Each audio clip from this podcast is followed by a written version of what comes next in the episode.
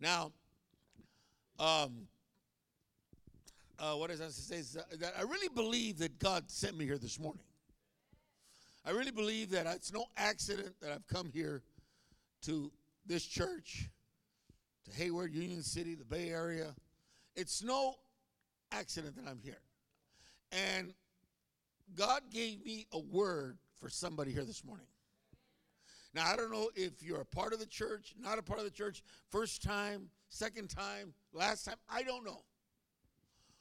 All I know is this is what God told me to tell you. I, I don't know if you're a man or woman, young or old, black or white, I don't know. All I know is God told me to tell you this that He's ready, that He's willing, and that He's able to give you another chance. Now, I say that because not everybody is ready, willing, and able to give you another chance. Sometimes your spouse will not give you another chance. Sometimes your family won't give you another chance. Sometimes the judge, where's the men's home at, won't give you another chance. You know, oftentimes your supervisor, your, your foreman at work won't give you another chance when you're late again. Hello, somebody. But God, oh, I thought you were listening this morning. I said, but God is ready willing and able to give you another chance. Now, I've been serving the Lord now for well over 42 years. That's what I said. I'm amazed I made it this far. I say it every morning. I wake up, wow. And uh, I've learned a lot as a Christian, as I'm sure many of you who have been serving the Lord for a while have also learned a lot. But one thing I've learned, well, two things I've learned in Victory Outreach. One, never say never. Never say never. I'll never be an usher. I'll never preach the gospel. I'll never work with the kids. I'll never, right? Because you never know what God's going to do. Two, the second thing I've learned, right, is that God is not, not the God of the second chance. Because some of you are on your third chance. Some of us are on our fifth chance. What I have learned is my topic today that God is the God of another chance. And I want to speak to you this morning on the subject, the God of another chance. Shall we pray? Father in heaven, we thank you this morning for your precious holy word. And I pray your anointing upon this service and everyone here. I thank you for what you're about to do this morning. I pray that every heart is open, ready to receive. In Jesus' name I pray. And everybody said, Come on, everybody said, Luke chapter 22, verse 31. And the Lord said, Simon, Simon, indeed Satan has asked for you. Now, see, right there, that would stop me dead in my tracks. Because I get nervous when they say, hey, the pastor was asking for you. He was? What did he say? What'd you tell him? Was he mad? That he may sift you as wheat but I have prayed for you that your faith should not fail. And when you have returned to me, strengthen your brethren. Here's Peter Lord, I'm ready to go with you both to prison and to death. Do you have a homeboy like that? Man, I got your back, man. I'm with you till the hubcaps fall off. Oh, shut up. All those guys are gone the minute the red lights go on. Then he said, I tell you, Peter, the rooster shall not crow this day before you'll deny me three times that you know me. How many of you are kind of familiar with the LA area a little bit? I know some of you were born down there or raised up down there, but there's a city there. We have a Victory church. In fact, we have two churches there Spanish and English. Whittier, California, right? The city of Whittier is actually named after a poet. I didn't know that. I know it now. Sir John Greenleaf Whittier. Now, I don't know nothing about poetry. I don't even, you know, I know Pastor Steve used to like to write poetry, but I, I'm not much into that stuff. But Sir John Greenleaf Whittier was a well known poet. And one of his poems, the one he's most famous for, goes like this For all the words of tongue and pen, the saddest are what might have been. Let me say it again. For, excuse me, for all the words of tongue and pen, the saddest are what might have been. And what the poet is talking about there, he's referring to regret. something that all of us can identify with, right? All of us have experienced regret on some level or another. Regret over a, a missed opportunity. You didn't get a chance to see the fight last night. Trust me, you didn't miss anything. A wrong decision. Huh? You turned left and the cop pulled you over. But if you turn right, you would have got no ticket. Saying the wrong thing. You ever said something that you didn't mean to say? Come on, somebody. Preachers, we do that all the time. Huh? You ever say, oh, why did I say that? I'll give you an example what I'm talking about. Uh, again, I won't tell you who, but it's one of our pastors. His wife was pregnant. I went there to preach in their church. And she was like, you know, you're ready to pop. Eight, nine months. And I left. I finished the service. I left. Four or five months go by. I see her again. I go, sister, my God, sister, when you gonna have that baby?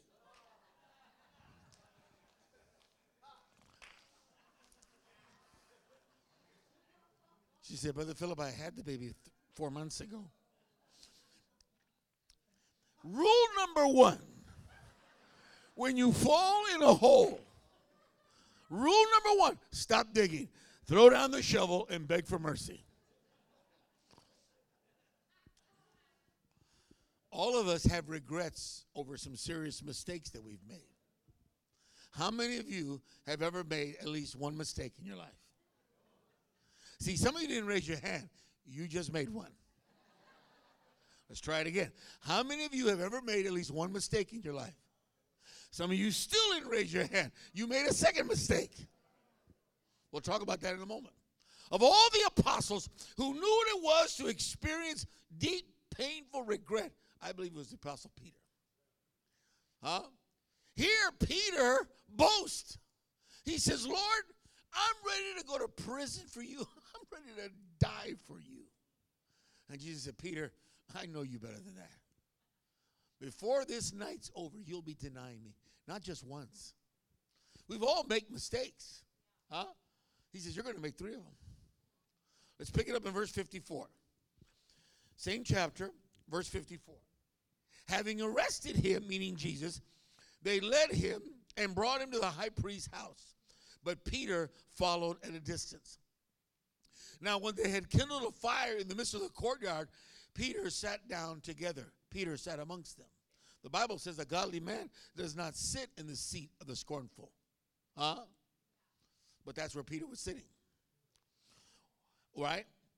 And a certain servant girl, seeing him as he sat by the fire, looked intently at him and said, Hey, this, this man was also with him. But he said, Woman, I do not know him.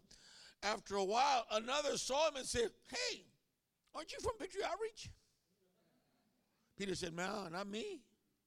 Then after another hour, another covenantly passed by and said, Surely this fellow also is with him, for he is a Galilean.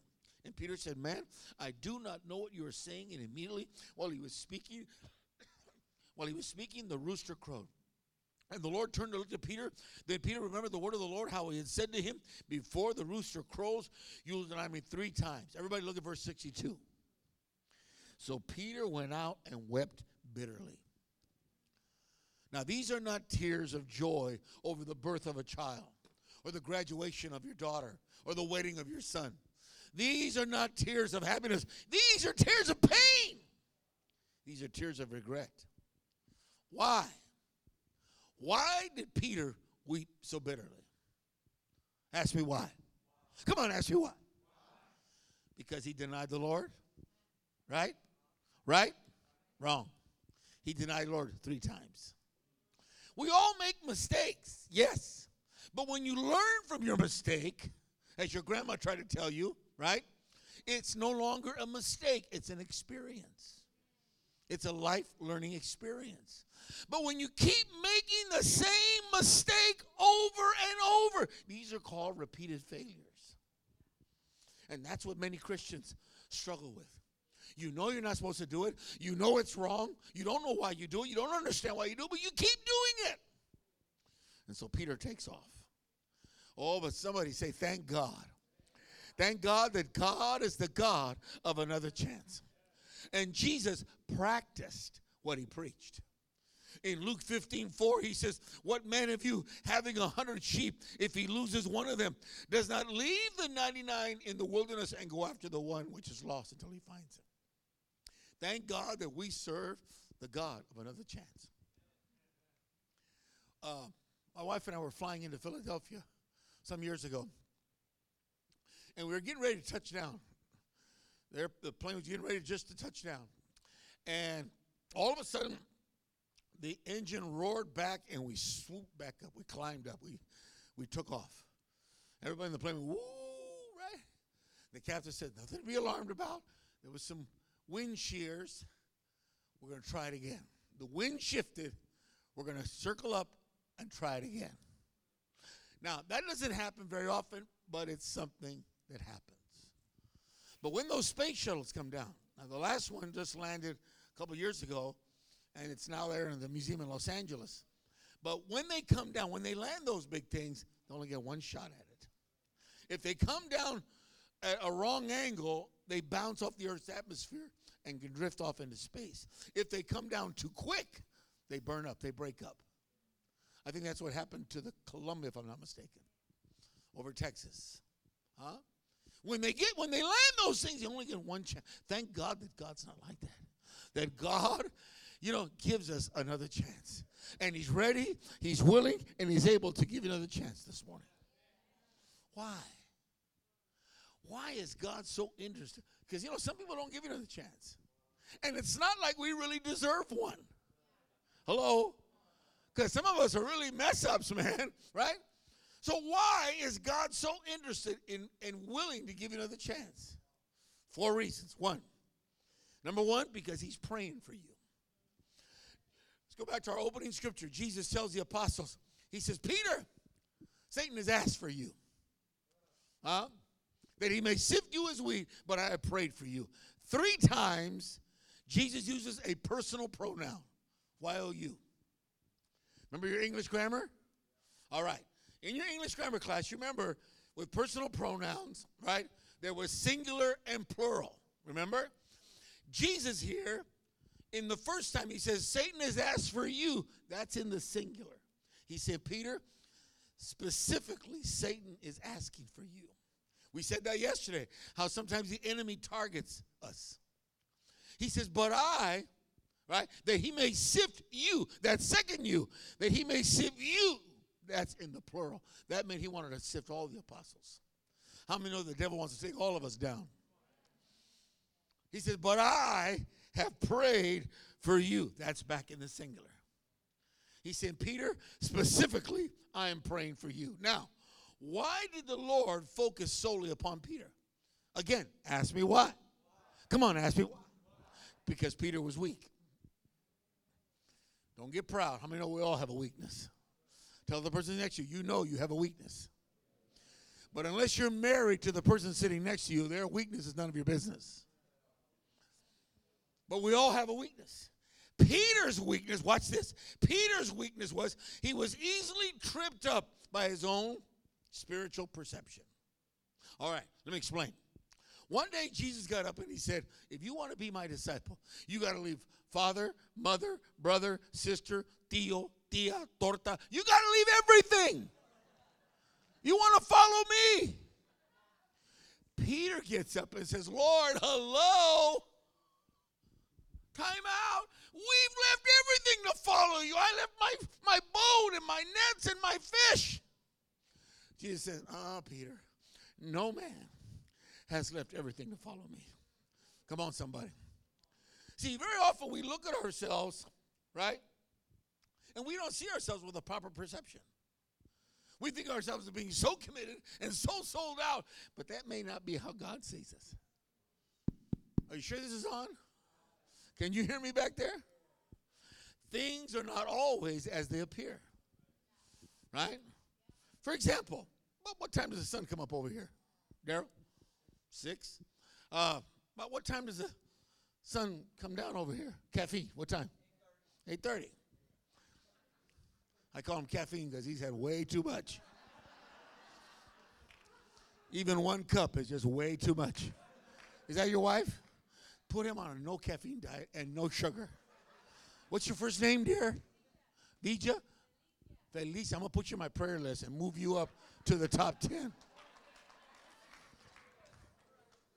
Well, Daryl and caffeine, you're both wrong. The sun does not rise at 6 a.m. or set at 8.30. Nah. See, that's how it looks. But in reality, the sun never moves. I know it kills all of our romance. And the sun will rise. Shut up. No, it doesn't. The sun does not rise. That's just how it looks.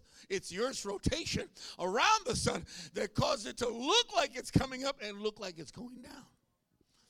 And here's what I find Peter, as a result of his incons- as a result of his weakness, it made him inconsistent and unstable.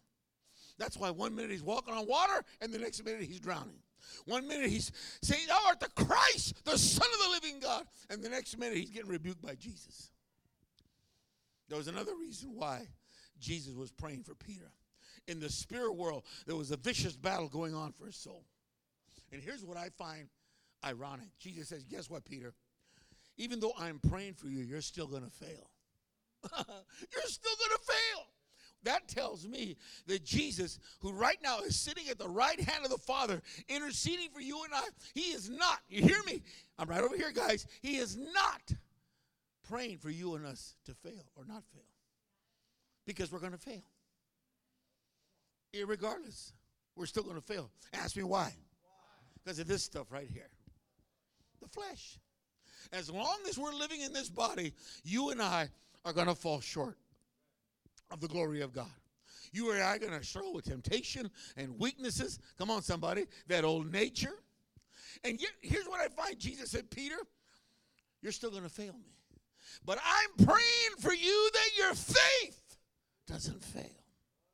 And notice what he says. Watch this, watch. And when, when you are restored, he doesn't say if. In matters of faith, it's never a question of if, it's just a matter of when. It's not if I get my miracle, if we get a new building, if the money comes in, if we get more souls, if I get blessed, if my husband gets saved, if my kids get saved. No, it's just the same when. I may not get my miracle today, but it's on its way. It's going to happen. God is going to move on my behalf. It's just a matter of when. Somebody say amen. The second reason why God is ready, willing, and able to give you another chance is He understands you. He understands you. Huh? Now, for those of you, and you, you like you're a lifetime member, you should really take joy in this. This is for some of you that are members of that club. Yes, you are. You're members of that strange, you too. Strange, weird, unique club. You're different. You don't do things like normal people. You're not like everybody else. You're just a little bit out there. You're hard to figure out. You're hard to understand. You should say, you should be really encouraged with this that God understands you. Because you know who you are, man. You're like you're you know you're you're strange. You're weird. You're unique. See, Brother Philip, how do you know this? Because I'm a member. My wife tells me you're a weird dude. She says, I don't understand you sometimes. I go, that's okay. He does. Hallelujah. He understands me. Jesus wanted Peter to know that he was apprised of the entire situation. Huh? Peter, I know what's going on. Before the sun rises, you're going to deny me three times, but then you're going to come back. In other words, grace was announced before Peter's failure. My point is very simple.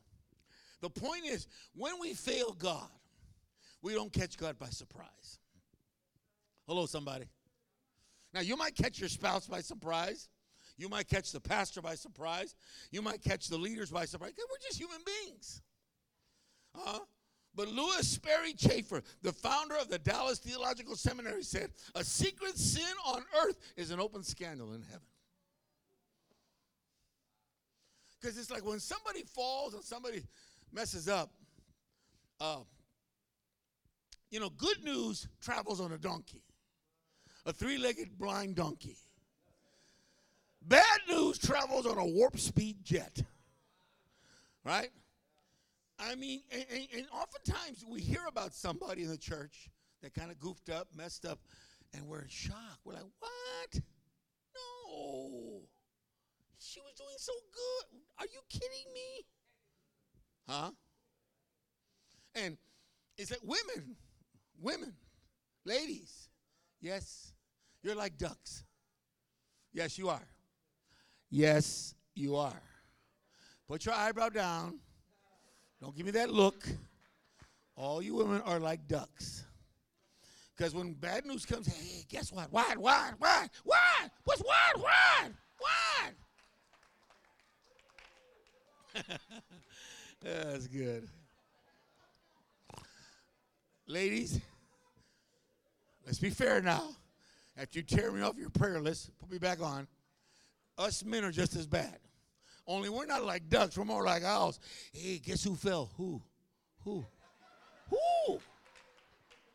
I saw that Geico commercial. That's my material. They stole it from me. No, because I saw, I did that before that. Come on, somebody. I remember the first time I got arrested. I was 15 years old, and I had two older brothers who were heroin addicts. And I started using drugs when I was 15, got saved when I was 20. And but my, my, my, my, my, my mom and dad, they knew about my oldest brother. He had gone to prison, all that stuff. My older brother, but they didn't know I was doing drugs. And I got arrested on Christmas Eve 1967. I, I always remember. For possession of drugs, right? So I'm in the juvenile jail. Now, those of us that have been in the juvenile tank or the juvenile j- jail, mommy can get you out sometimes especially when it's your first offense. After you turn 18, it takes a thing called bail. So I'm there on the day after Christmas, hoping that my mother comes. First time I got arrested. Hoping that mom comes. Because you know, with mom, most moms are merciful. Most mothers. Not all mothers, but most mothers. Because with mom, mom, I didn't Mom, I, the police set me up. It wasn't my drug. I was holding it for. And mom will believe you sometimes. I know, mijo, those police, I know. Let me get you out of it, right? See, your old man, you can't fool him like that. Your dad says, shut up, you know you're guilty, be quiet. It's like, mom, mom will warn you when punishment's coming. Oh, you're going to get it when we get home. When we get home, that bag, we're going to. All right? Mom will ask you if you want to get spanked. Do you want mama to spank you? Do you want mama to take you in the back and beat you like a circus monkey? Because I'll do it right now. I'll hit you so hard you won't see your next birthday. Mom will explain to you why she's spanking you.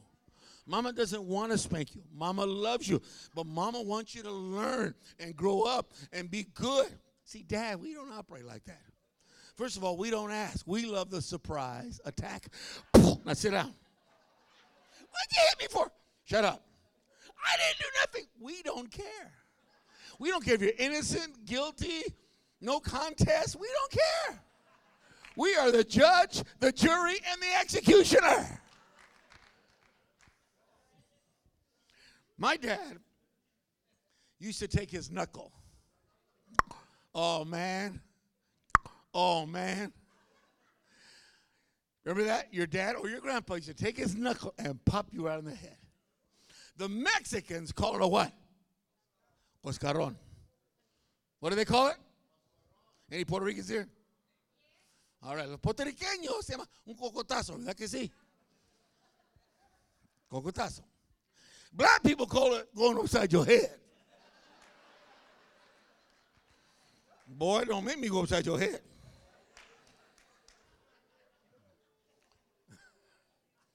White people call it abuse. they get a lawyer and take their parents to court. Amen. Bradley, you get the boat. So I'm hoping that my mother comes. My dad came. Oh, shoot. Everybody say, oh, shoot. No, I'm okay. I'm okay. Okay. Go sit down, brother. Go sit down. I'm fine. That's fine. You go ahead and drink that water. All that walking you're doing?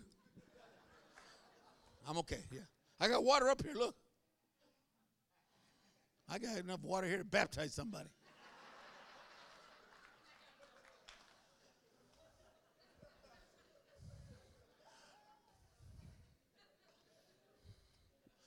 Hallelujah. My dad came. He was, I, oh God, I remember. I, I'm, I'm, I'm, six, I'm going to be 62 years old in a few weeks. This happened like 40 some years ago. I can still see his face. My dad's gone. I can still see his face. He was so disappointed in me. His third son is now in trouble with the police. I didn't even bother to say I was guilty, innocent, make an excuse. I didn't say nothing because I know it ain't gonna land. I could just see how ashamed, how, how hurt he was, and I knew how ashamed I was. And sometimes when you fall a lot and you struggle in a particular area in your life, you're too embarrassed to come to the altar. You're too ashamed to come to the altar because you feel God cannot handle the disappointment. You've blown it over and over and over. And you say, Why should I go to the altar? I mean, God can't even handle this disappointment. I've got good news for you this morning. God can handle the disappointment. Though a righteous man may fall seven times, yet he shall rise again. In Psalms 136, uh, 26 times this verse is repeated for the mercy of the Lord endureth forever. Now, that's not a license to sin, but it just goes to show us how many know this morning we serve a merciful God, we serve a loving and gracious God. Number three, the third reason why Jesus is ready, willing, and able to give another chance, because he had compassion on Peter. He cares about you this morning.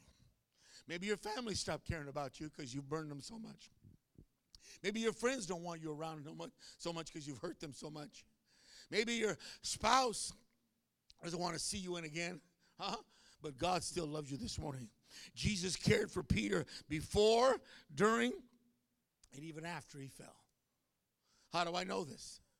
On that resurrection morning, three women, Mary, Mary, and Joanna, ran to the tomb. Remember? Huh? And went to the tomb, and they got there, according to Mark 16 7. The angel of the Lord sat there, and the tomb was open. And he said, Why seek ye the living amongst the dead? No está aquí. He's not here. He's alive. Go, go tell his disciples, Mark 16, 7, and make sure you tell Peter. Peter got a personal invitation. I didn't hear not one personal invitation this morning for the school of ministry, for the women's ministries, for tonight's service in Sacramento. I didn't hear one personal invitation. Ask me why. Because you're all invited. You're all welcome to go. Whenever the women gather for a meeting or discipleship, you're all, even if you've only been in the church one hour, you're welcome to go. You say, well, I've only been in the church a half hour. You're welcome to go to Sacramento with us this evening. Come on, somebody say amen. Some people say, well, I'll go if I get personally invited. Oh, be quiet. That's pride talking. Jesus said, whosoever will come whosoever shall call upon the name of the Lord, whosoever call believeth in me. Come on, somebody say amen. Why did Peter get a personal invitation? Probably because had the invitation been general, like the ones we heard this morning, he would have felt unworthy. That doesn't include me. Huh? But I got news for you guys. None of us are worthy. At our world conference, when we were in Long Beach some years ago, uh, after the service, I was going over to what they have a big hospitality room for all the pastors. And they had cookies and coffee in there and stuff. And so I'm walking over there and I saw another one of our former pastors. He, had, wasn't pastoring anymore. For disciplinary reasons, he got sat down. He said, Hey, Brother Philip. I said, Hey, how you doing, man? He said, Where are you going? I go, I'm going over here to the hospitality room for the pastors. I said, Come on, let's go. He goes, No, no, no, no, it's okay, it's okay. I said, Listen to me. You may have lost your church. And you may have lost your pulpit, and you may have lost your stripes, but you haven't lost the calling. You haven't lost the, the calling of God upon your life. I said, anyway, you're with me. Come on, somebody. I said, I know you don't feel worthy, but neither am I. Nobody. What did the prodigal son say? When he was over there feeding those pigs, did he say, You know what? I will arise and I will go to my father and I will say to him, You know what? You have to take me back. You better take me back. I deserve better than. Is that what he said? No. He said, I'm no longer worthy to be called your son. When he went home, the father was waiting for him. He even ran up to him. That's called compassion. I know you guys see backsliders when you're here in Hayward or Decoto or Union City or Fremont or Oakland. I know when you're at work or at school or at the mall or at the show or at the park, huh? I know you see people who used to go to the church or maybe another Victorious church and you see them and they feel funny, but don't make them feel funny. When you see somebody who used to go to the church, say, Praise the Lord. When somebody walks through those doors or the doors of your new building that hasn't been here for a while and they walk in, don't come off with that attitude. Well, well, well, well, well. Well, look who's back. Mr. Sinnerman himself. Well, I told you you'd be back. Get tired of the world, huh? You get good and tired. Is that how we should act? No, the Bible says, you know what? Throw your arms wide open and say, Praise the Lord. Welcome back. We've been praying for you. We miss you. We love you. Come on, somebody say amen. And the fourth reason why God is ready, willing, and able to give you another chance is that Jesus restores completely and fully. Huh? Now, there are seven, over seven billion, everybody say seven billion people on this planet. That's a lot of people. And if you don't want to serve Him, why doesn't God say, okay, you don't want Him, forget it. I'll find somebody else. Why does He keep going after you? Why is He? Why? Well, I've given you three reasons, but I'm going to give you a fourth. And I'm going to tell you in the form of a story, a true story. 1929. All of us weren't born then, thank God. The Rose Bowl is being played down in Pasadena against the California Bears, who got whooped yesterday. Ohio State beat them, I think. Anyway, California Bears are playing the Georgia Tech Yellow Jackets, if memory serves. Georgia Tech had the ball and were driving for a touchdown and fumbled. A defensive back by the name of Roy Riegels picked up the fumble. But in his enthusiasm, in his excitement, he started running hence the nickname Wrong Way Roy. It's considered one of the most embarrassing moments in all sports. His own player tackled him on the two yard line. I saw it actually on film. They have it on broken film. ESPN showed it. That happened in the first half. Halftime, the players went off the field. Roy went into the locker room, took off his helmet, and put a towel over his head. And the coach came in and said, All right, Everybody that played in the first half will play in the second half. You too, Roy.